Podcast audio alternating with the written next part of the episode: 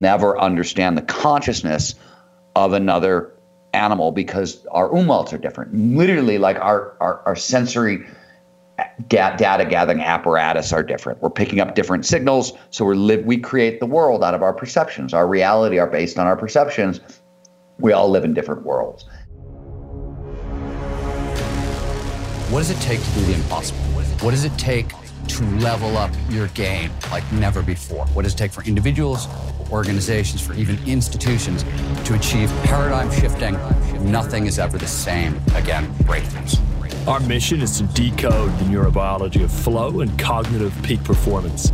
Access the minds of maverick scientists, groundbreaking innovators, and world leading experts to understand what it takes to achieve ultimate human performance so you can feel your best, perform your best, and accomplish your boldest goals.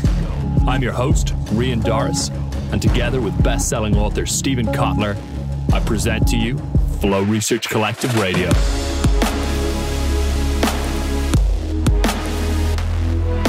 Hey there, Rian Doris here with Flow Research Collective Radio, and welcome to today's episode. Now, today's a special one. It's an interview of Steven Kotler himself, but what makes today kind of special is that one of our colleagues here at the Flow Research Collective, Jeremy Jensen, is interviewing Steven.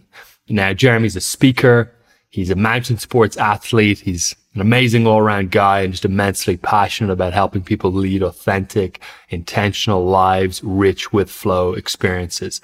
And with us here at the Flow Research Collective, Jeremy works as an enrollment advisor. So if you have ever applied for Zero to Dangerous or you're considering it, you'll probably end up speaking with Jeremy along your application process at some point. Now, in this episode today, Jeremy interviews Steven on a number of really crucial topics. They talk about the mega trends that are ahead in 2021 and the cutting edge technology that's going to be emerging and how that impacts the goals that you may or may not want to set for yourself. They talk about the intersection of neuroscience, psychology, and psychopharmacology, And they talk about how peak performance and flow can expand empathy and environmental awareness, which Steven believes is a crucial component to solving our current environmental crisis. Steven's view is that changing people's state, meaning helping them access states like flow of expanded empathy and awareness is crucial in order to solve the environmental crisis. And Steven will break down that nuanced argument in today's episode. So you're in for a treat. Now, before we jump into the episode, I want to make a quick announcement about Steven's new book that's coming out right now. If you've ever hoped that some of Steven's previous books, like Rise of Superman or Stealing Fire, Bold and Abundance, would have a how to section or a set of clear, actionable tips that you could implement first thing Monday morning, well, the Art of Impossible, Steven's new book coming out this January, is exactly that. It's a practical playbook for unlocking peak performance and achieving the impossible. Now, what do we mean by the impossible? Well, that's decided by you. You're the one who decides what accomplishments currently seem outside the realm of possibility for yourself. And Steven's book and the practical, actionable peak performance advice and tools that you'll learn in that book are going to help you unlock elite performance so you can accomplish those goals that currently seem impossible. And if you want to go ahead and grab a copy of The Art of Impossible, you can do so at theartofimpossible.com. You'll also get a whole suite of free peak performance bonuses, about $1,500 worth of free bonuses from a masterclass on learning to creativity, master classes, and a number of other things. So go to theartofimpossible.com, download the book. But for now, enjoy hearing Steven and Jeremy all the best with this episode.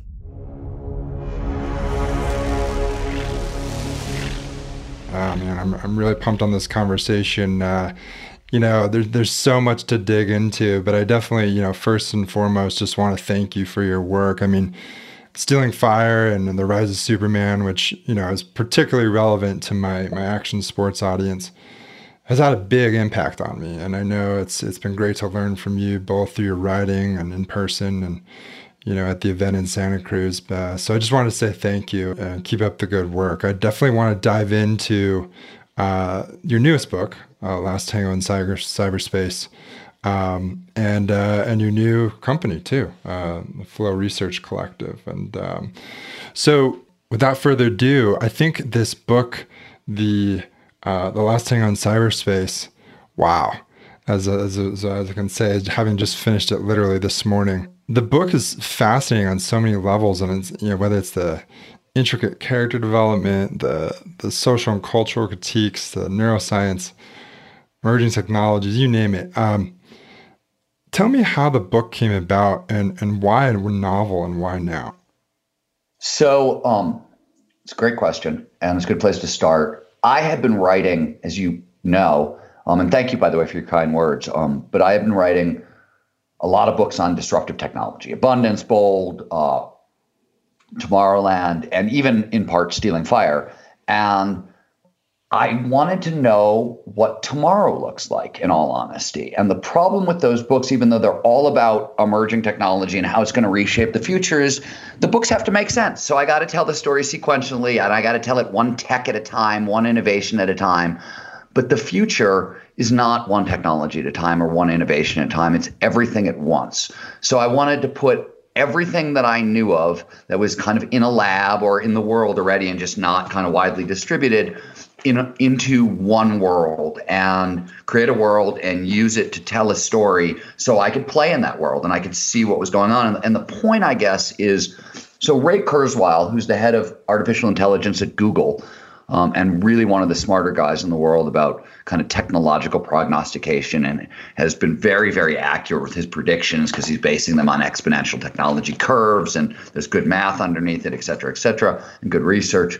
And he has pointed out that over the next century, before the end of the century, we're going to experience 20,000 years of technological change. This means we're going birth of agriculture to the industrial revolution twice in the next 81 years. That's a massive amount of change. It means that nothing, nothing at all is going to be the same. And I just wanted to like look at what that was going to be like five years from now. And the reason for the novel was you can't do it any other way, right? You, I can't you've read those other books and it, they give you a sense of the future but they don't give you a sense of the world you're about to be living in so that was really the main thing is I, I really wanted to create that world and i wanted to bring all the stuff that i have been working on right because there's technologies there's psychedelic and consciousness altering technologies that are coming into the foreground um, in our world right now, and though they're not really appropriate for books like Bold or Tomorrowland, right? They they just didn't fit. So I was in all those books. I was telling a third of the story. I wanted to tell the complete story so people could get, really get a sense of what was coming. Yeah, that makes sense. So basically, on some level, the you, are postulating, right, and that that can only be in novel form. Yeah, and I, you know, I always tell people I read nonfiction for facts, and I read fiction for perspective. Um, and and and because it's hard. You know, one of the things about writing, all this is true about every one of my books. You never end up writing the book you want to write. You end up writing the book that is like three, two or three books. Sort of. I don't want to. I don't want to say the wrong word is dumber. Um, but uh, you and and the reason is what when you start describing things that you know and you know the story you want to tell you start to very quickly realize oh wow i got to tell my reader three or four things they need to know before i tell them this thing that i want to tell them. And by the time you write those three or four things you you realize oh crap this chapter suddenly got 50 pages long and what do i do? Um, and that happens all the time. So you end up writing sort of like in, in you, you end up writing an introductory book when you wanted to write the advanced text because the advanced text is all the questions that I have, right? All the things I'm curious about, what I'm looking at now, and you don't get to do that. I I always say like, you know, I started writing about flow in West of Jesus. Um, and it wasn't, you know, Stealing Fire probably had the content that I wanted to put into West of Jesus. And it was four books later. So writing a novel, you don't have that problem right? I can, and the other thing is I can I can put things into characters' mouths, have somebody have an opinion, and somebody else can argue with them, right? You can start to show all sides of something, very hard to do that in nonfiction consistently. Right. That's an interesting. I didn't think about that framing of it. That's interesting. That makes a lot of sense. Okay, so well, I mean, so let me back up just a little bit. And I mean, sort of a um, broad question, but why why do you write? Like, what what do you get out of writing? I get flow out of writing. I mean, more than anything else, right? Um, I, you know, I have been writing since I was four years old, and I think I write for the exact reason we just kind of walked through with with uh, Last Tango on Cyberspace, which is I think I write to make sense of the world. Um, and I, because I oftentimes insights that I didn't even know I'd had come out in the writing. You're like, oh, this is this is what I've been thinking. This is what it looks like. Okay. Um, so I think a lot of it is I write to make sense of the world, and a lot of it is, you know, writing and skiing are my two main sources of flow. And if I get cut off from either of those, bad things happen. Just ask my wife. Speaking from experience, huh? Yeah. yeah. When I break a bone and it's and I'm going into the ski season with a broken bone, my wife just starts hiding. she knows no bueno, huh? Yeah, she knows there's if there's snow and I can't ski, bad things are happening in my head. Oh man, that makes two of us, my man. Um, cool. So Tell me about the title uh, to the book. I know Cyberspace. Yeah, so I know you know I know William Gibson when describing the mind space produced by the web, um, you know, came up with the term cyberspace, and he even called it a shared consensual hallucination, which is really interesting. Can you talk about how the title came about and what it means? Um, so I, I, I, how I don't actually know how the title came about in because the funny thing about the title is that Last Tango in Cyberspace. I had the title. It was going to be the book that became Stealing Fire. Oh, really? It started out called Last Tango in Cyberspace, and it was going to be a, a very different book. And then I changed it to something called Mapping Cloud Nine, um, which is itself a very different book, and actually is coming out as an audio book in the fall. Um, part of which you heard when we were together at 1440 because that that speech I gave from Nietzsche to now. Yeah. That content, that's a lot of it. And it just and and then um you, so I sort of decided to partner with Jamie, and we've decided to focus on the revolution in altered states, uh, which ended up becoming Stealing Fire. So I had the title a long time ago, um, five six years ago, and I just I, it needed to be something, um, and that's not unusual for me to have titles ten years before I have books to go with them. Um, that's that's actually fairly typical. Um, but what it means to me is the end of something new. That's what last tango in cyberspace means. And and you you referenced Gibson, and that's part of what I'm talking about. So what Gibson was getting at, right, with the internet being a shared consensual hallucination and how it sort of tilted the mind space of humanity. If you're old enough to remember kind of pre-internet, and I well, I am, and I do, um, the world was much smaller. Much, much smaller, more isolated, much less interesting, much less diversity, much, a lot of those things. And then all that actually changes, right? Is you get a, there's a blue wire in your telephone that they start using for a different purpose, right? That's all that changes to produce the internet, essentially. Sometimes they got to put the wire in, sometimes it's already there. But that, and suddenly the entire feeling of reality, the feeling of the world changes, right? And Gibson, one of the points with kind of cyberspace is that technology has a huge impact on our reality. It shapes our reality in ways that we don't quite understand. And that's changing very quickly now. And on a low level, right? William Gibson called it a shared consensual hallucination, as you pointed out, with shared being the operative word here, right? Right now, whether it's the big technology companies sort of editing, you know, our social media for us or fake news, take your pick. We can no longer trust the information that's being shared. So it's corroding something fundamental. That was the first thing I was talking about. And the second thing I was talking about was, in terms of the end of something new, was that those 20,000 years of technological change we're going to experience over the next 81 years, right? That means five years from now, the world we're living in is going to be radically, radically different um, and it's going to feel differently. The texture, the phenomenological texture of reality, if you want to use a technical term there, um, is going to shift. And that's what I was trying to get at.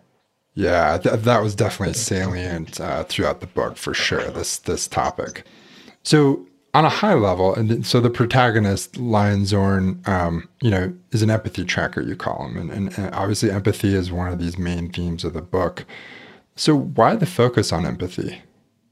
Well, so as you may or may not know, you know, I've been actively involved in environmental causes. I mean, since I was in, a teenager.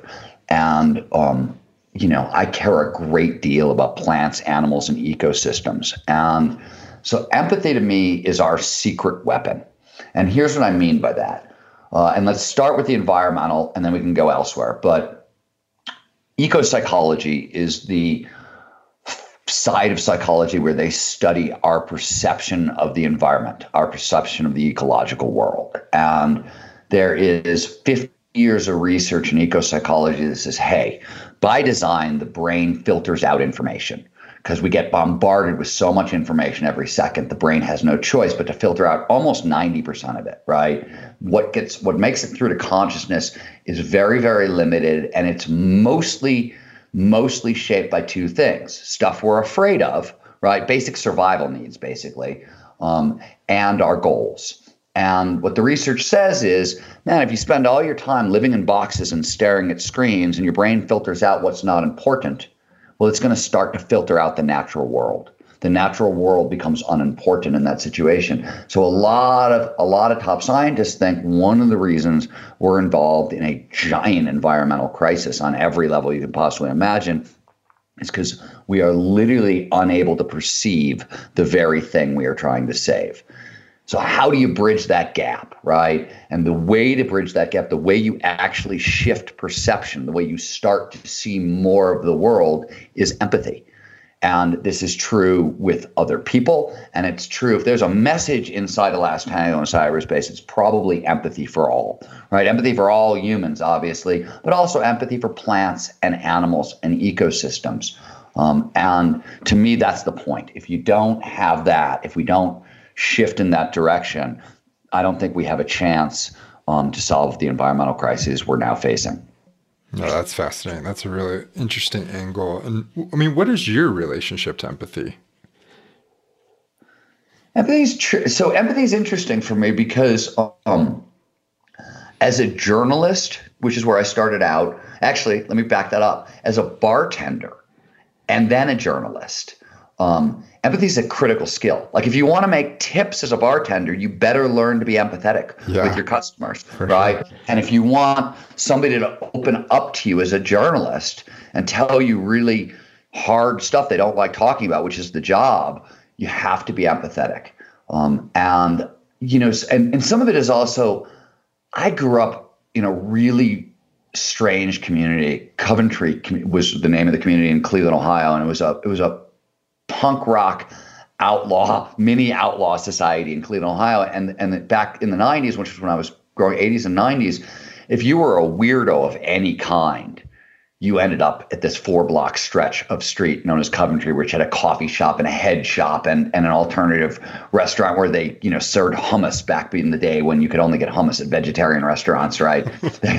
back then. Um, and, uh, so they had, and you know, communist bookstore and, and, and all, all this. But what ended up happening is if you were weird and you lived in Ohio, at least on the east side of, of Cleveland, you ended up here. And it was everybody. So it was punks, hippies, with communists. The comic book artist Harvey Pekar used to hang out there, like just on and on and on. So I got to know very early on, right before, long before I was even out of high school, people from everywhere. And one of the lessons I learned back then, and I, I hold this, um, and there's a sort of I got a longer story around this that I'm not going to tell you, but there's I, I can back this up with it with a story if you need me to. But I, I fundamentally believe, and what I learned along the way is I don't think there are very many stupid people in the world. I haven't met them if there are. What I've met is people who speak very different languages and if you can figure out what language somebody speaks, you can talk to them. And if you can talk to somebody in their same language, pretty much everybody on the planet has one thing that they're pretty good at or great at. And so my thing has always been figure out what language somebody is speaking and figure out what it is that they're great at and learn from them. That's always been the thing that's most interesting to me. And that's always the thing I've done everywhere. And that requires a lot of empathy. Um, to do that stuff. And it, you know, it carried with me from childhood into bartending, into journalism.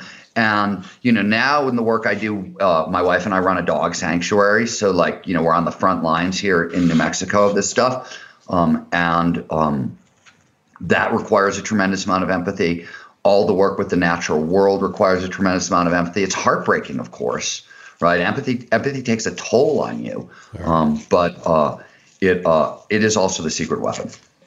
Rilke called it the poet Rilke. And empathy was wasn't discovered, as you know, because you read the book, right? Empathy wasn't a word until the 18th century, right? We didn't have a term for it, and it came into existence in the 18th century. Um, and Rilke called it his superpower, right? He was a poet. He was trying to get inside other people's heads and express things, and and you know he called it a superpower. And I think certainly for creatives, it is. Well, that's a good segue because I was going to ask you about Rilke. So, so you cite uh, Rainer Maria Rilke throughout the book. Um, in fact, there's you know there's even a movement and a culture around his teachings in the book. This idea of live the questions and um, so what does Rilke mean to you, and, and and what does live the questions mean to you? So that's an interesting question. I for, I mean Rilke has always moved me um, as as a poet. Um, I started out as a poet, by the way. Not a lot of people know that, but I'm really? trained. My yeah, my undergraduate degree is actually in it's creative writing, English and creative writing. But my specialty was poetry. I, when I came out of college, um, I was a poet. My senior thesis was a 110 page epic poem that I realized probably around page 79 that it would work better as a fiction book, as a novel, than as a poem. And I switched, and that epic poem that was my senior thesis actually became my first novel, my first book. 11 years later, that epic poem was a book called Angle Quickest for Flight, which was my first book. Um, so I started out as a, as a poet, and um, Rilke, I mean, Live the Questions to me is just the best advice ever. Um, because oftentimes our goals are fuzzy, right? But our curiosities are a lot clearer, right? And, and to me, first of all, um, for an empathy perspective, curiosity is another secret weapon. Um, curiosity is sort of the foundation. You need curiosity to if you're going to get to empathy. Um, and live the question is especially if you're interested in going after big things, right? I'm interested in trying to decode the neurobiology of the state of consciousness known as flow. And that's a question I'm living, right? It's will I get there? I don't know, but it is a question that I've been now living for 25 years and you know, it's shaped my life. But I don't know exactly where I'm going because the science isn't there yet. Right. So, right. Um, and some of that is also, you know, as an action sport athlete, right? If you're always pushing yourself, right? Can I do this? Can I do this? Can I do this? Can I, right? You're living the questions. They're physical questions, right? And your ass is usually on the line when you're living them. But those are good questions to answer too. Yeah, you ones you don't know the answer to. Exactly. Am I going to come out the other side intact? Am I going to come out the other side in pieces? Sometimes in pieces, right. sometimes intact. Absolutely. Um, so, talk to me about the the technology uh, the emerging technology themes throughout the book. I think I mean there's just some really interesting ones, right? Like the the holographic food menus and autonomous taxis and various forms of AI. And I, I, I think one of my favorites was like the haptic ways like navigation uh, product. Oh, the um, licking, the licking plug, imp- licking yeah, plug implant. Exactly. It's an impact. Just so your uh, your listeners know what we're talking about. Um, it's an implant that goes behind your ear that gives you traffic signals. Literally, it's Waze signals, but it's instead of buzzing, it you get a sensation like you're being licked by a small dog. Um, because if you think about haptic implants and things like that, you're not going to want something that buzzes, right? You're you're going to want different sensations than that. So that was one of them. The but really what I was trying to get at, and and, and the easy one to talk about is the the holographic menu. So holograms are coming.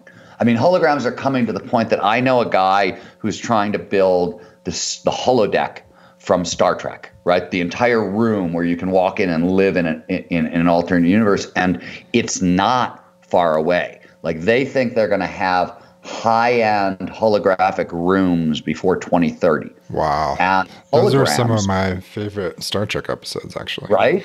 and some, and some, but the holograms themselves are going to emerge a lot earlier. So I, the book in my mind is sort of set 2025, and by then, not only are we going to have holograms, the point is it's a holographic menu, right? Like they're just in a restaurant, and the menu rises out of the table as a hologram. It's not a big deal. That's the point. The point is that all this sci-fi, Star Trek, crazy technology, like it's only science fiction for the first week it shows up. And by like month two, it's just how you order dinner. And yeah. that's the point I was trying to get at is it doesn't like it's not whiz bang at all. It's pedestrian, it's mundane. And that's that's the thing that is so interesting because and we're you know we're living in this very unusual time where a lot of sci-fi ideas are becoming sci-fact technologies, right? More and more and more keep getting checked off that that list. And it's a it's a strange thing to be thinking not only am I going to be living into science fiction, but it's not going to look like science fiction. It's going to look like a menu in a restaurant.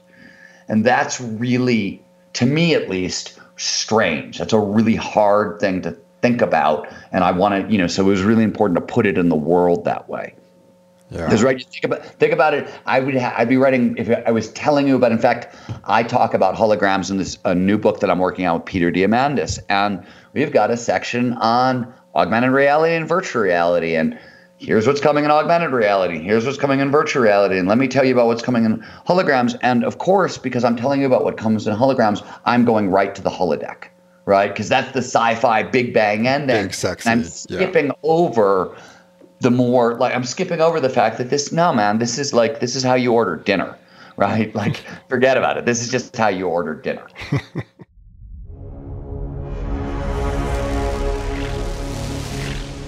Hey there, Rian Doris here again. Sorry to interrupt for a quick moment. I wanted to remind you that if you want to pre-order Steven's new book, theartofimpossible.com, we have over $1,500 worth of peak performance bonuses that you can access immediately. They will get dropped straight into your inbox just for the price of the book, which is about 30 bucks. So it's a really, really super deal.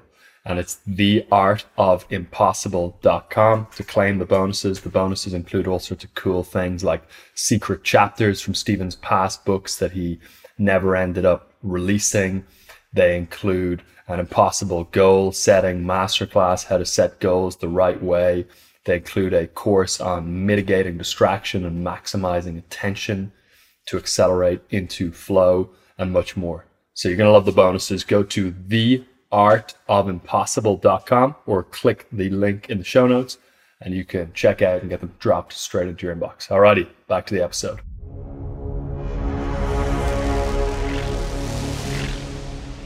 So, with this idea of these technologies, you write you write how these technologies will shift our uh, Umwelt. Can you describe what you mean by that? Yeah, it's a Umwelt is a uh, it's a it's a German word um, for the world as we perceive it, and all that means is different creatures, different animals, different mammals, different insects, whatever, have different umwelts, right? My dog has a 280 degree field of view. All dogs do right? So they don't see the way we see. They see 280 degrees, and most everything is blurry to them um, because their field of vision is so so wide. But they can smell, right? 10,000 different scents that I can't detect at all. So their umwelt, the world that they live in, is very, very different. Thomas Nagel, famously philosopher, argued uh, in this very famous uh, essay called "In uh, the Mind of a Bat," where he argues basically that we will never understand the consciousness of another animal because our umwelts are different. Literally, like our, our, our sensory data gathering apparatus are different. We're picking up different signals, so we live. We create the world out of our perceptions. Our reality are based on our perceptions. We all live in different worlds. Technology is giving us the ability to extend our umwelts, um, and this is uh, you know, we are getting, for example, um, we are starting to get the very first artificial vision implants, right? I was actually in the room uh, years ago for a Wired magazine cover story. Uh, the, I think the article was written in '99 when the very first artificial vision implant was turned on. In fact, funny side note: when the very first blind person was made to see again, inadvertently, I was what was seen. Um, really? Which is really yeah. I, So I'm in the claim to fame. I, am in the. I, well, I'm in the lab, right? I'm sitting across from the blind guy. He's got a prosthetic camera kind of punched into his eye. He's literally got like uh, circuit cable uh, jacks coming out of the side of his head that are like literally plugged into a computer, literally. Um, and uh, I'm sitting across from him. He's blind. The scientist who's running the experiment is sitting next to him. And there's a couple of techs at the end of the room, and, and I'm and there's nobody else in the room. I'm directly across from the guy, and I realize it's literally the countdown 10, 9, 8, and like seven. I'm like, holy crap, I'm a journalist. I'm supposed to not be in the story. and I'm right in the story. Like this guy is about to open his eyes, and I'm about to be written into history. And you can't do that. That's bad form as a journalist. so I get up and try to move to my left. Well, the guy's blind. He spent the past 20 years tracking motion through sound. So, of course, I get up, slide to my left, his vision, he turns his head, follows me, right? And then the thing goes on, and I'm standing right there, and he's looking right at me. And there I am in history, trying to avoid being history. You're the first thing he sees. that's hilarious. I always I tell that story in Tomorrowland, and I always say the moral of the story is that you can't get out of the way of technology, no matter yeah. how you try. Um, so, anyways, those artificial vision implants are now getting to the point. For example, my my buddy David Eagleman at Stanford University uh, has a new company, and he's got a um, a haptic wrist sensor. It buzzes on your wrist, and it turns sight into touch, or excuse me, sound into touch, um, and it can detect ultraviolet.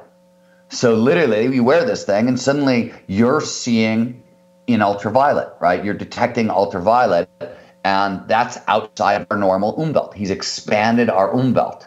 Um, in fact, David tells a funny story about being on a hike in, I, I, want to say they were in San Diego. It was him and a guy named uh, Rob Reilly, a science fiction writer. Um, and they were wearing these things, and they uh, started, their wrists started buzzing, and they were like, what the hell is going on? And they looked around and they realized there was an infrared camera pointed at them. Um, and that's what it was picking up. And it was probably the very first time in history somebody had done that. Somebody had detected, you know, infrared through a buzzing on their wrist, and it was that moment when it when it shifted. Um, but that's happening more and more and more. And when technology shifts our perception, our world changes, right? That's when I talk about the phenomenological texture. Phenomenological, by the way, is a very fancy word for how things make us feel, right? So, how the texture of reality is going to make us feel when our umwelt expands via technology, the world changes. It doesn't just, it's not just more, it's different. And what I mean by that is, I said earlier that your brain takes in a lot of data per second. It, the numbers, and they vary, and, and there's still arguments going on, but the number that most people like is 400 billion inputs a second.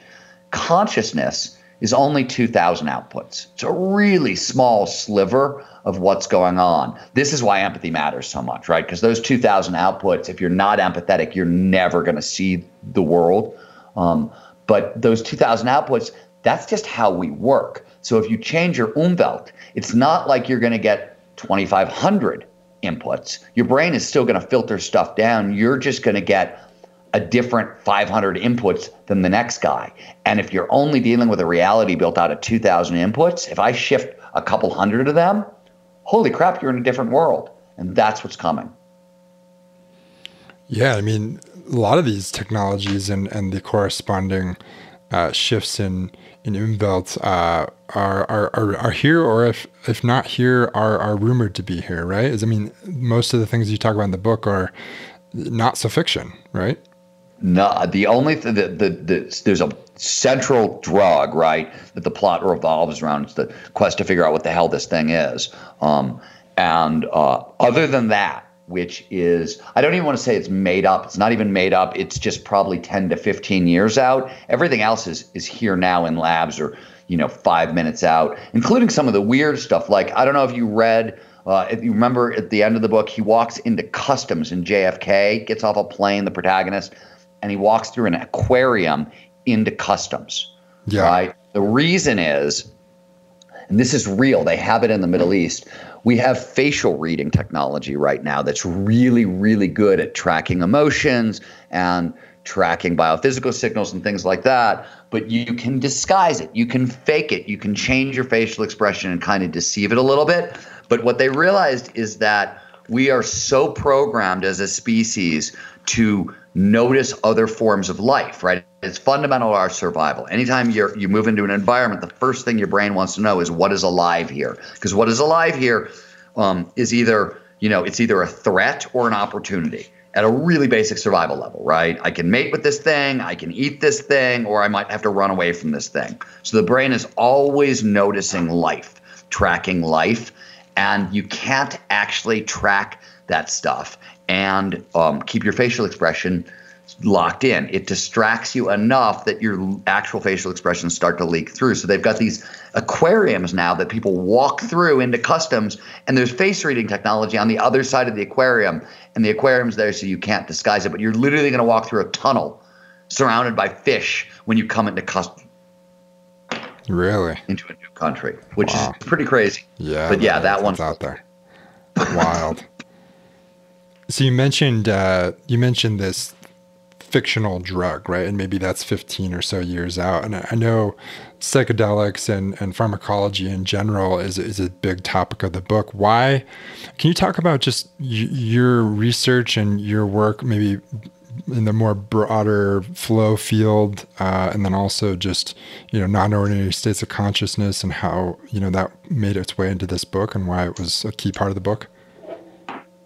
Well, the first thing you need to we need to talk about is what's happening right now in psychopharmacology, right? Psychopharmacology was, you know, until Alexander Shulgin came along, we had like 12 psychedelics, 10 psychedelics, 8 psychedelics, right? And think about and I'm not even a huge psychedelic fan despite the fact that I've written a bunch of books about them. But think about how much change has been brought into the world because of LSD, psilocybin, MDMA, and a couple other substances, right? Massive amounts of change in the world, marijuana, a couple others, right? Because of these substances.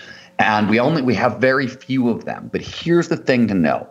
We've got artificial intelligence already, and it's getting better and we actually have the first quantum computers. They're online. In fact, you can go to RigettiComputing.com and you can download Forest, which is their user-friendly interface for their 16 qubit quantum computer um, that's about to become 32 qubits um, in a, a couple of months. So you can literally use a quantum computer if you want. So low hanging fruit for both AI and quantum computing is drug discovery it's the easiest thing or one of the easiest things for these systems to do. So when people talk about what's coming in quantum or what's coming with AI, the real revolutions that are that are the low-hanging fruit next 10 years are going to be drug discovery and material science. But coupled with the drug discovery, if you read Stealing Fire, you know there's a guy named Lee Cronin at the University of Glasgow um, who is building a 3D chemical printer, right? It's basically a 3D printer for chemistry. And his idea was, hey, we can make prescription drugs downloadable, right? Like you live in Africa, 50% of Africa uh, doesn't have roads, and 50% of the roads that do exist wash out half the year during the rainy season. And if you have AIDS, which is a big problem on the continent, you need to take very specific drugs every day at very specific times. And if you can't get to the freaking doctor or pharmacy or hospital, you're screwed. So yeah, he's changer. building a 3D printer, right? So you can order your drugs from home, right? All over the world. Huge advantage. But if you think for a moment that this thing isn't going to be hijacked by you know psychopharmacologists, experimental outlaw psychopharmacologists, right, who now have AI and quantum computing sort of wet labs to lead their drug discovery, and they've got 3D printers to make the stuff on the back end right? What was 12 psychedelic compounds, which got expanded by Alexander Shulgin to a you know a couple hundred, right? That he tested and, and, and wrote about in Fecal and PiHKAL, TiHKAL and Fecal. Um, it's going to become tens of thousands very soon. So we're going to see a huge explosion in all kinds of things psychopharmacology. This will be new drugs, new hallucinogens, new psychedelics. I remember this was back in the 90s, and I, I, I was warned off the story, um, so I never ended up doing the story, but uh, you'll understand why I was warned off in half a second. But Rolling Stone hired me because there was a new, there were biker gangs in, in Northern California who had been experimenting with biker gangs were the original LSD cooks in the in the in the beginning, anyways, and they had sort of gone back into LSD, and they the rumor was they had invented a version of LSD where you only hallucinated smells. Hmm. And I went on a quest to find it, and I, you know, I grew up around bikers, and eventually my phone rang, and somebody, somebody from my childhood said, "Hey, Steven, this is David. Stop asking questions." Time to bail. It's like what? it's like Steven, do you know who? This is David. Do you know who I am? And I was like, Yeah, yeah, yeah. From Black in the Coventry, blah blah blah. You, you know, you rode with the so and so's, and and he said, Yeah, okay. So you know who I am, and you know who I'm calling from. Stop asking questions, or you're gonna have a problem. And I'm gonna call the Rolling Stone, and I was like, Guys, I've gone as far as I can go. the guy who just called me is an enforcer for the Hell's Angels, and I'm out. Yeah, I'm out for sure. No brainer. So all this stuff is coming. It's coming fast. And it's interesting. And, you know, the drug in question is obviously a drug that expands empathy. And we've already got, right? MDMA does that to a certain degree. Um, and I wanted to kind of push that a lot farther because we're also, you know, we now know a great deal more about how empathy functions in the brain and the body. We don't have it all the way down, but we are starting to get a sense of the recipe. And so, of course, we're going to start getting more and more drugs that increase empathy um, at really, really deep and foundational levels, if for no other reason than our survival seems to be at stake. This idea of empathy, I mean, I think it's so important, and, and I love what you said in regard to the environment. I mean, how how do people be more empathetic? So I'll tell you this is this is a funny story, and then I'll tell you how, how to run the experiment. So I my wife and I 11 years ago, right, we moved to New Mexico, and my wife wanted to open a dog sanctuary. And um, I was just an animal geek. I loved animals. I was actually running a different nonprofit. I was I was helping kind of inner city kids uh, learn how to be sports writers. The program thing uh, called uh, the Reporters Gym. I was running with the L.A. Lakers and uh, some other people, and um, I hated it, man. I hated teaching kids. It wasn't my thing. I wasn't good at it, and I didn't like I didn't like anything about it. But I really I was a big believer in service. I think you should always have a part of your life devoted to service, and um, I was tired of working with humans. And I met my wife, and she was doing dog sanctuary work, and I was like, hell yeah, let's do this. And so we moved to New Mexico, and you know, opened a, a dog sanctuary basically, um, and we worked with a lot of feral dogs, right? Really abused abused animals, and a lot of these animals had been abused by men. So what I very quickly we ended up with like three or four dogs that were wild and hated men and would try to attack me all day long. Now, we work primarily with small dogs, so these are not, you know, they're chihuahuas sized dogs, but like you get up at three o'clock in the morning to take a piss, the last thing you want to do is be attacked by two dogs who are trying to bite your ankles in the dark, right? Like that does not go well. And this had been going on for weeks and months and probably a couple years where literally every time I moved, these four dogs would try to attack me. And one dog in particular, Misha, was an exceptional problem. And I was losing it. I was screaming at the dogs. I was behaving really badly. And when you've got traumatized dogs, can't scream at them. And when you've got a wife who loves traumatized dogs and you're screaming at the dogs and you're trying to rescue them, that's a bad combination, right? Like yeah. that's that's a very easy way to end your marriage. It's a very easy way to feel like a hypocrite. It's a very right. So I had to do something very quickly. And so what I decided I was going to do was I was going to treat Misha like my brother, literally like my brother. And when Misha was trying to attack me, I would just assume Misha was my brother having a nutty, right? Like I've seen my brother lose it and I don't scream at him. I don't get mad and want to punch him in the face. He's my brother. I want to calm him down and make him realize he's safe and he's okay because he's having a nutty, right? Like it happens to all of us. So I just started pretending that Misha was my total equal and was my brother. And I just started thinking of him that way. And a funny thing happened. First of all, I got massively empathetic towards Misha. And second of all, I started noticing because my perception widened, right? Once I had the empathy, my perception widened and started I started noticing things about Misha's behavior that I'd never noticed before. And once I started seeing those things, I realized what I was doing to set him off and I altered my behavior a little bit. But the stuff was totally invisible to me until I started thinking that way. So I always tell people um, environmentalism, ecology always starts at home. It starts with the plants and animals in our own life that we're closest to because it's easiest to do this with them. So here's a fun experiment. For the next two weeks, think about trees or think about the animals in your life, if you don't already, as your absolute equal, as your brother, as your sister, as family, that way. And just think about it and re- try to relate to them that way for a couple of weeks and watch what happens to your perception. That's the cool experiment to run because it's going to change the world you live in and it's going to do it really quickly. I love that. I love that. Um, I'll definitely try and encourage people to do that because I think that could be game changing.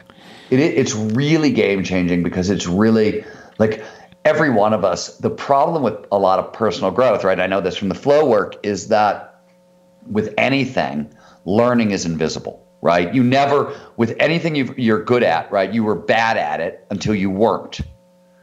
And that's just the way it always works. And unfortunately, that's a long, blind process for a lot of things. Empathy, because we're hardwired for it, because it's a secret weapon, because it's our biology, it works really fast. So, unlike other kind of personal development stuff where you really have to work at it hard for a very long time to see any change, this shift happens really quickly and it's really fast. Um, and it's really interesting. Which also, by the way, tells us something really interesting in a world, you know, today that is, let's just say, um, hate speech and things along those lines seem to be on the rise in ways that we haven't seen for a little while. Maybe it's always been there and we just didn't notice, but one way or another, there's a lot of it these days. And what's so funny is it can be fixed so quickly because we're hardwired for empathy. We're hardwired to shift perception, and that change can happen really fast, which is interesting. Yeah, that's fascinating. I know you write and talk a lot about flow triggers. Um, is empathy a flow trigger? Not that I know of, but uh, that's a great question, Jeremy, actually, because it probably like is. Yeah. Yeah, because what we know about flow triggers, right, is uh, what they do. Flow only shows up when all of our attention is focused in the right here, right now. So that's what all the triggers do. They drive attention into the present moment. And there's different neurobiology. There's three different ways the brain does this. Um, and the triggers leverage these three methods, but that's besides the point. But empathy absolutely pulls your uh, attention into the present moment for sure. Um, and that's interesting. It, it would be, of course, empathy's got to be a group flow trigger. But of course, the next question is, well, how do I empathize? Right. Right. And that's, I mean, and the truth of the matter is, how you empathize is um, the starting block is always going to be curiosity. Yeah. That's the secret, right? Mm. So find a way to get curious about the other, the thing that scares you. And by the way, this also is biology. This is interesting. So, anxiety and excitement are the exact same neurobiological signal.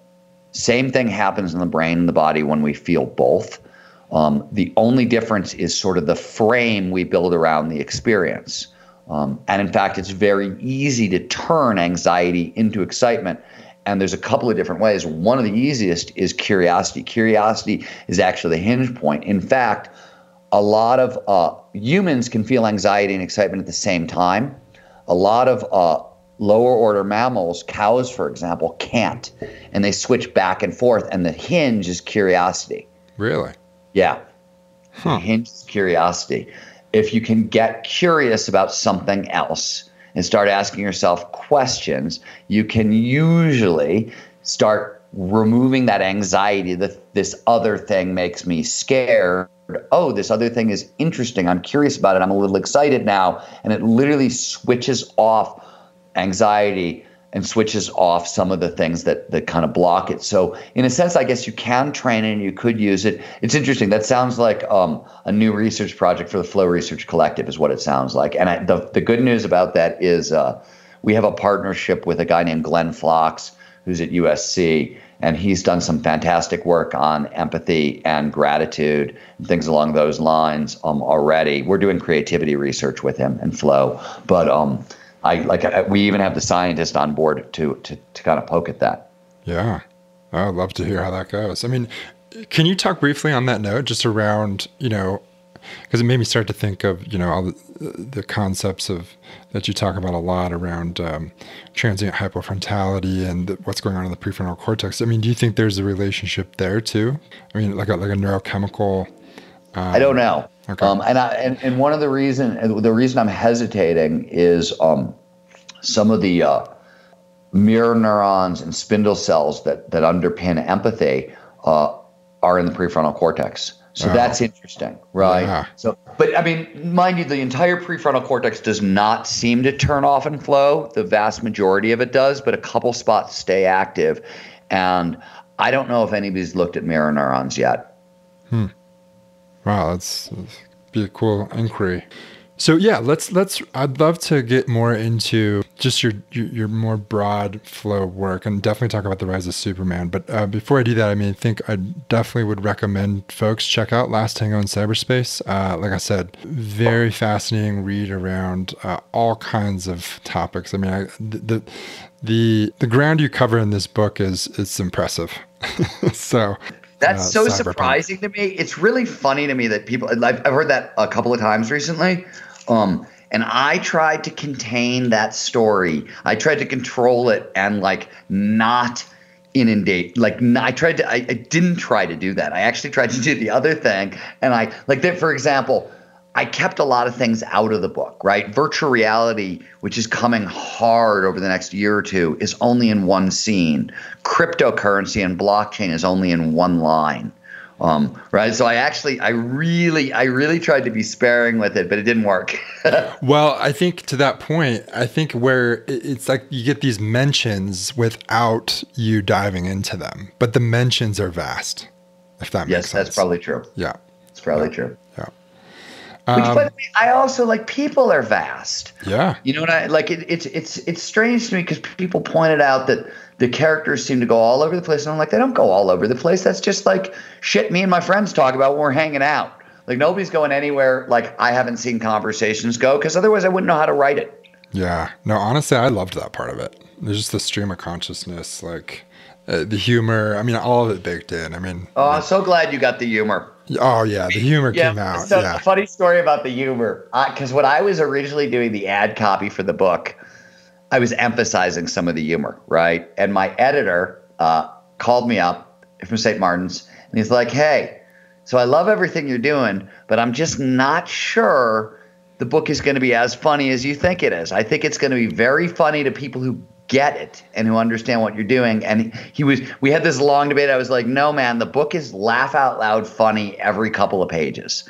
Um, and I and I argued he was wrong, and I was like, fine, I'll take it out of the copy, but I'm going to prove you wrong when this book comes out. I think you did. I honestly think you did.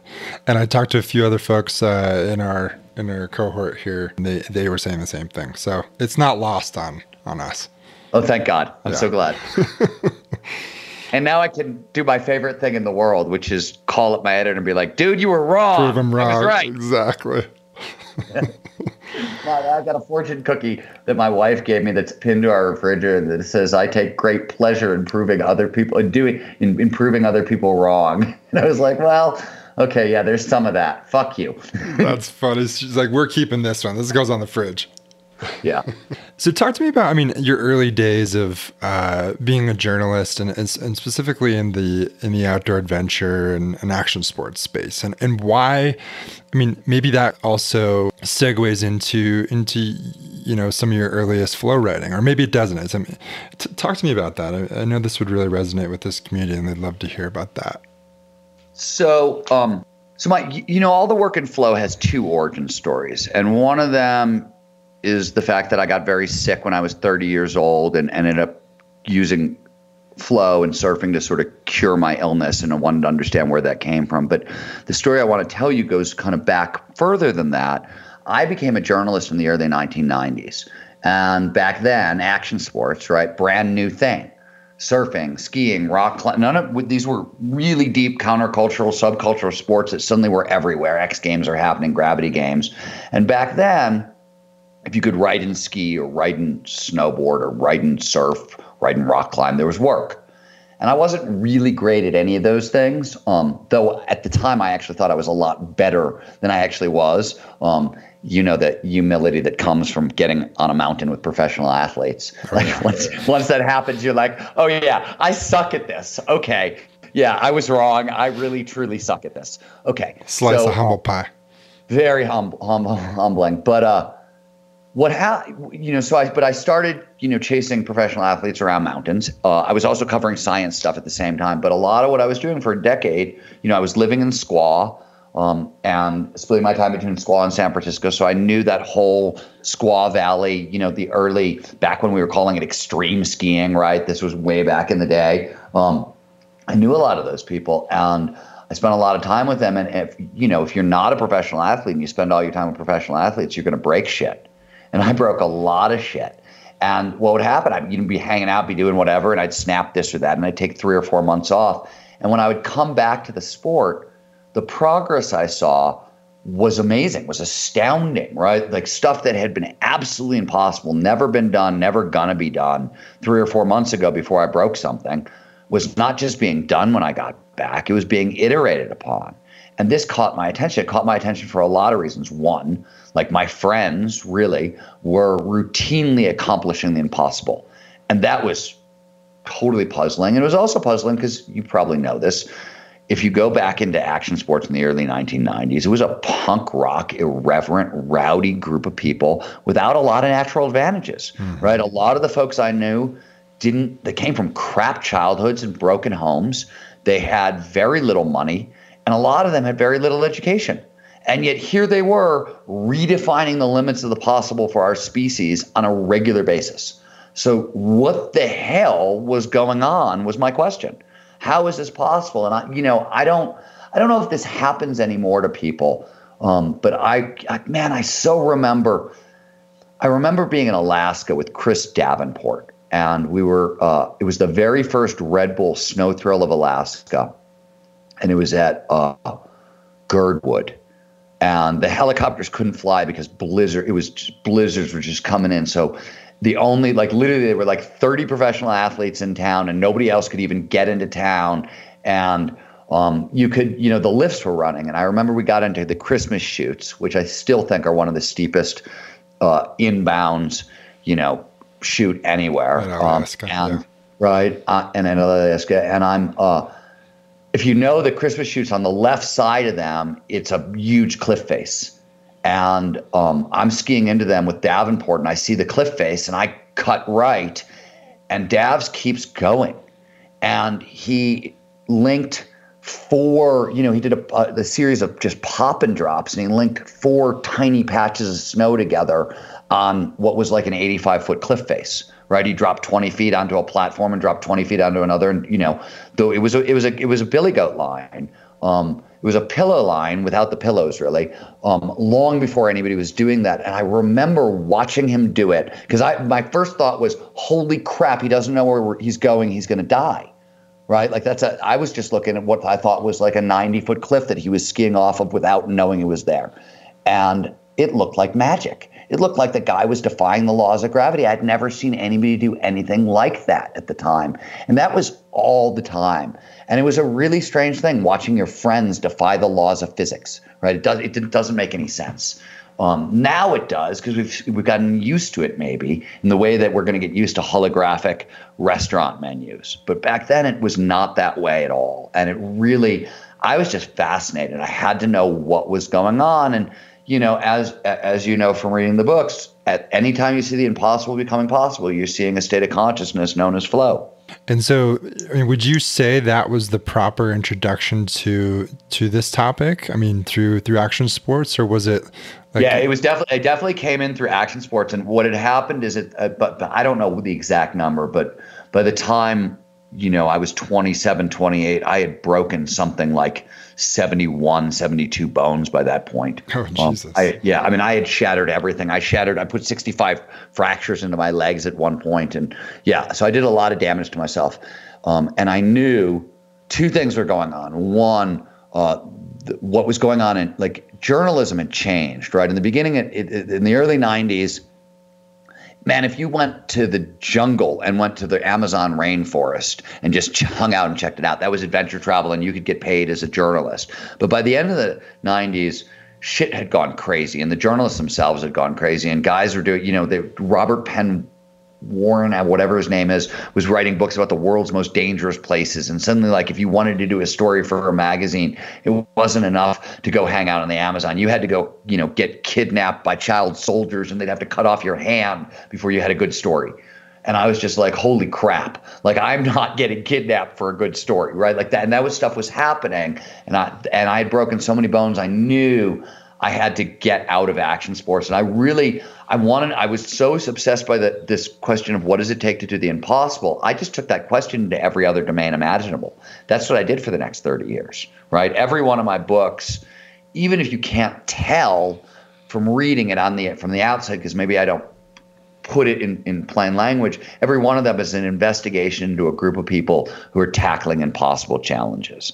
Tomorrowland is people turning science fiction technology into science or science fiction ideas into science fact technology. Abundance is individuals taking on kind of grand global challenges, poverty, energy scarcity, water shortages, things that 20 years earlier the only people who would go at were large corporations and big governments. And here were individuals doing these impossible things and succeeding, right? So, and on and on and on. So, every one of my books is really this question of what does it take to do the impossible? It took really until I was right around the time I was writing Rise for it to all really come together. And um, when I, you know, I had I I'd been putting the pieces together, but by the time Rise happened, neuroscience had progressed to the point that you could really peer inside the brain, right? Like when I was writing uh, West of Jesus, which was my very first book on flow, literally Andy Newberg had just at the University of Pennsylvania had just done the first fMRI study that um, gave us a picture of uh, it wasn't even transient hypofrontality at the time, but it was the same kind of mechanism. Um, and that had just happened. We didn't have the neurochemistry at all. We had some ideas. Um, there was a little bit of work done on brainwaves. There was no work done on networks. The psychology was still squishy. And by the time I got to Rise of Superman, we had really good brain imaging studies of flow, and we had more of the neurochemistry dialed in, and we had more of the brain waves. You know what I mean? It was a real thing by then.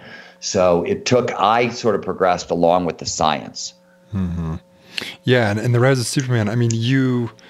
You obviously focus on action sports athletes, you know, the likes of the big, big names, right? The Shane McConkeys and Dean Potters and Laird Hamiltons. And what was that process like? So some of it, for, I mean, first of all, I've known, I mean, I knew those were my friends, right? I knew Shane, Jesus, I, I mean, I met Shane in 93 or something, um, right as he was sort of becoming Shane McConkey. Oh, that's right, because right, Squaw right there, right? Because it's Squaw, right? Yeah. I remember JT Holmes is in the book. I remember when JT Holmes showed up at Squaw and Shane was skiing with this kid, right? This who's this seven? He was like 16 or 17 at the time, and it was like, who is this phenom that Shane's skiing with? Like, who is what? What is this? And so I knew a lot of those guys. I met Laird. Here's a funny story. ESPN. I don't even know when. Uh, late 90s, like 92 98, 99 maybe, I did a story called Grandpas about the three old men of action sports who were clearly going to have to retire soon. And it was Laird Hamilton, uh, Tony Hawk, and Shaun Palmer.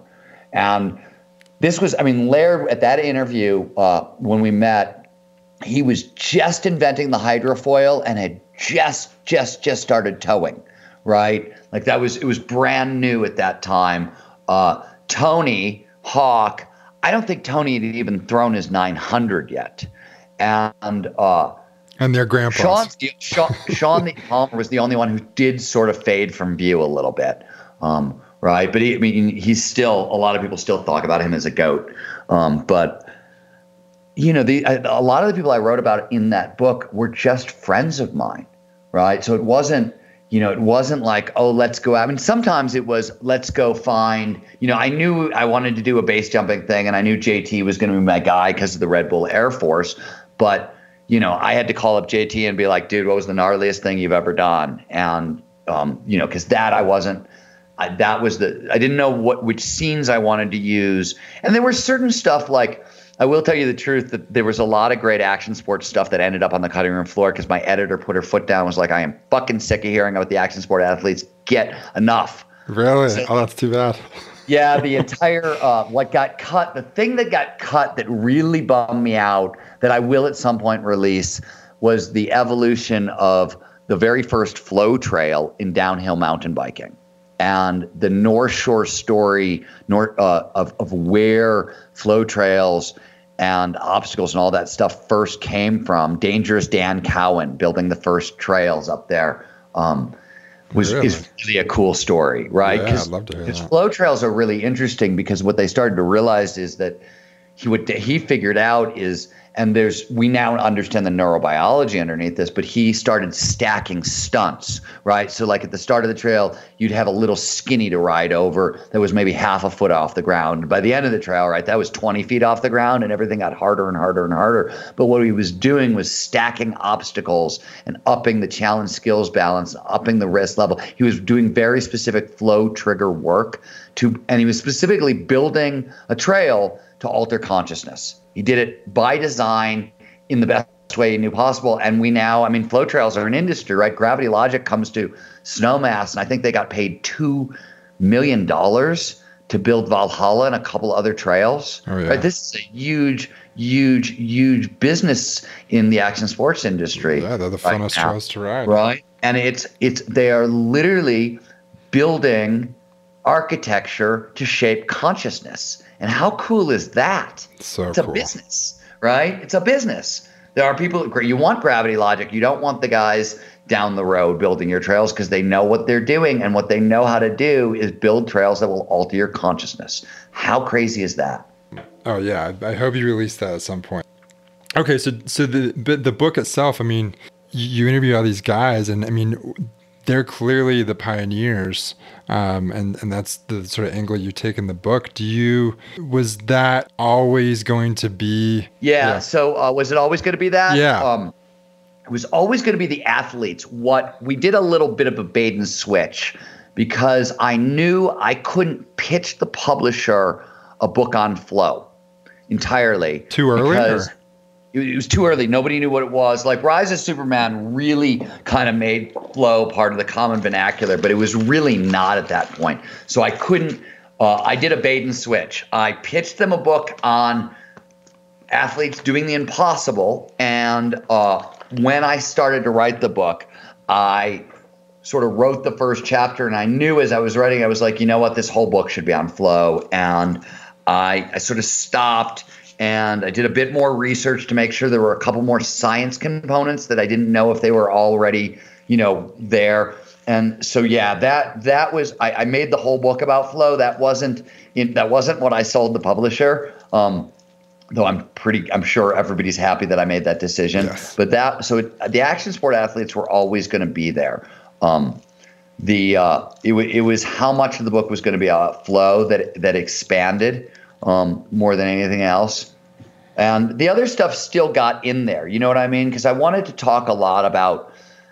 I, I, and I would have written a slightly different book had I been writing it now, because obviously there's so much more research um, now. But I really wanted to talk about things like the kind of temporary autonomous zones that were action sports communities back in the 90s, like Squaw Valley, Jackson, right, Whistler, people were places where, where the community was congregating because they were they were skunk works, right? They were they were basically little laboratories studying the bounds of human performance. Um, and the, in, instead of being run by scientists, they, especially at the time, they were being run by, you know, I, I, always tell people like, you know, the wildest people I've ever met in my entire life was the action sports community back in the 90s. We were out of our freaking minds.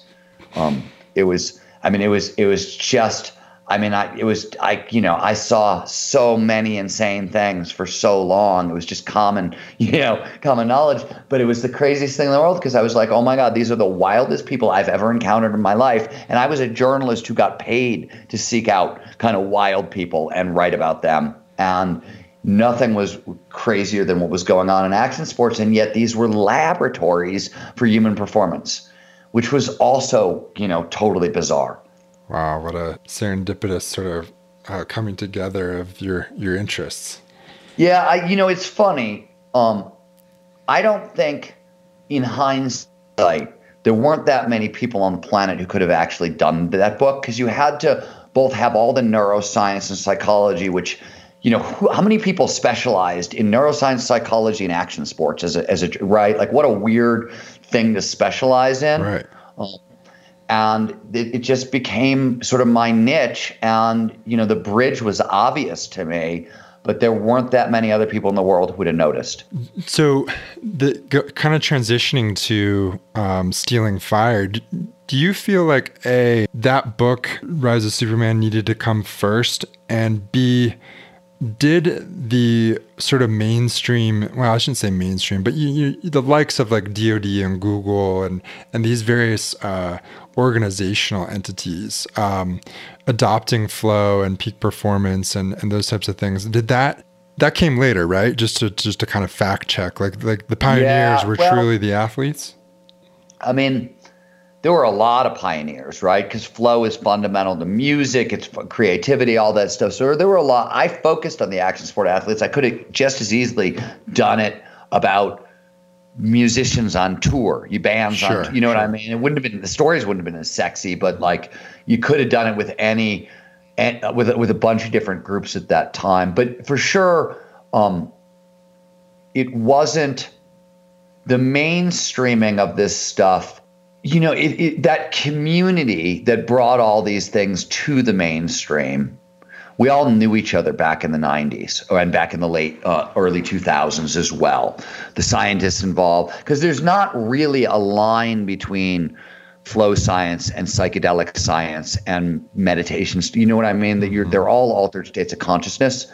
And people on the outside looking in we're drawing these lines right? Because psychedelics are taboo, but you could talk about flow and meditation was, you know, blah, blah, blah. Um, but on the inside, it's roughly, I mean, so is schizophrenia. Like these are all related fields because of how they tilt the brain.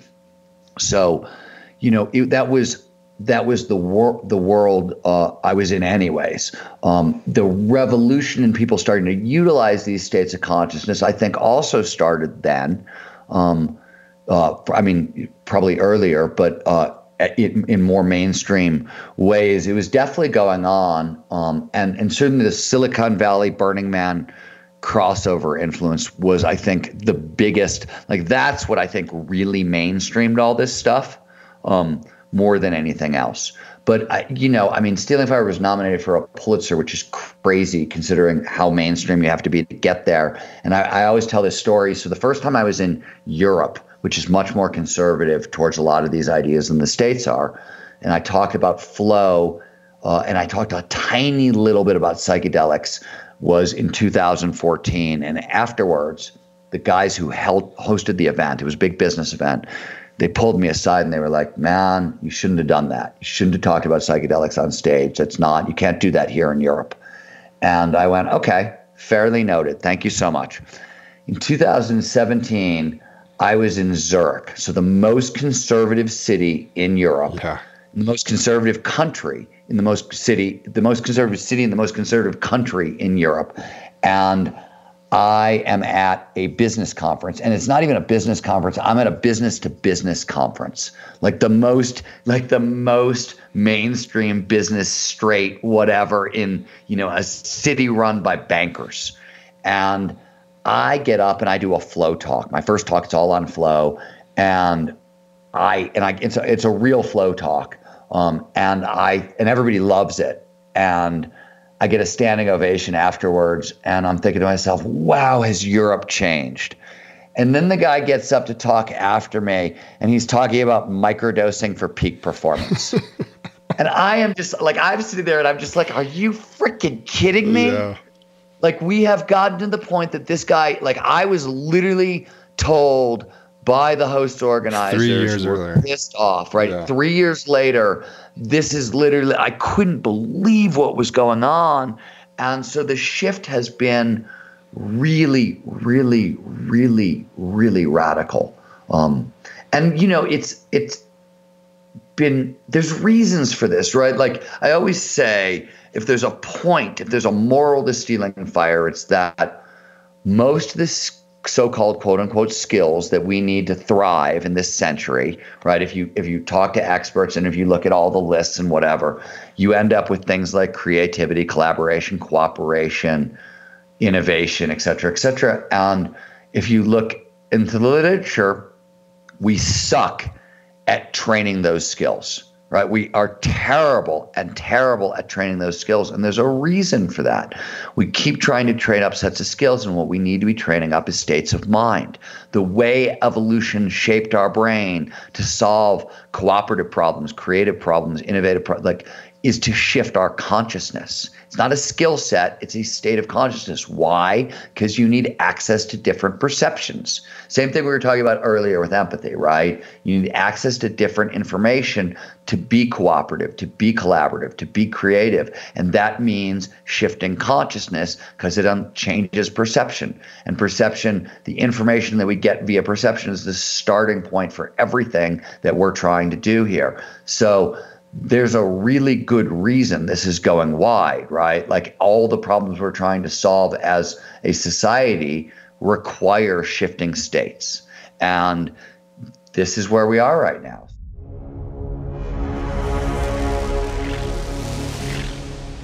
If what you've heard on Flow Research Collective Radio has been helpful, please consider doing us a solid and leaving us a review on Apple Podcasts, Spotify, or wherever you are listening to this. Reviews help us connect to a wider audience so we can get these peak performance principles out to more people.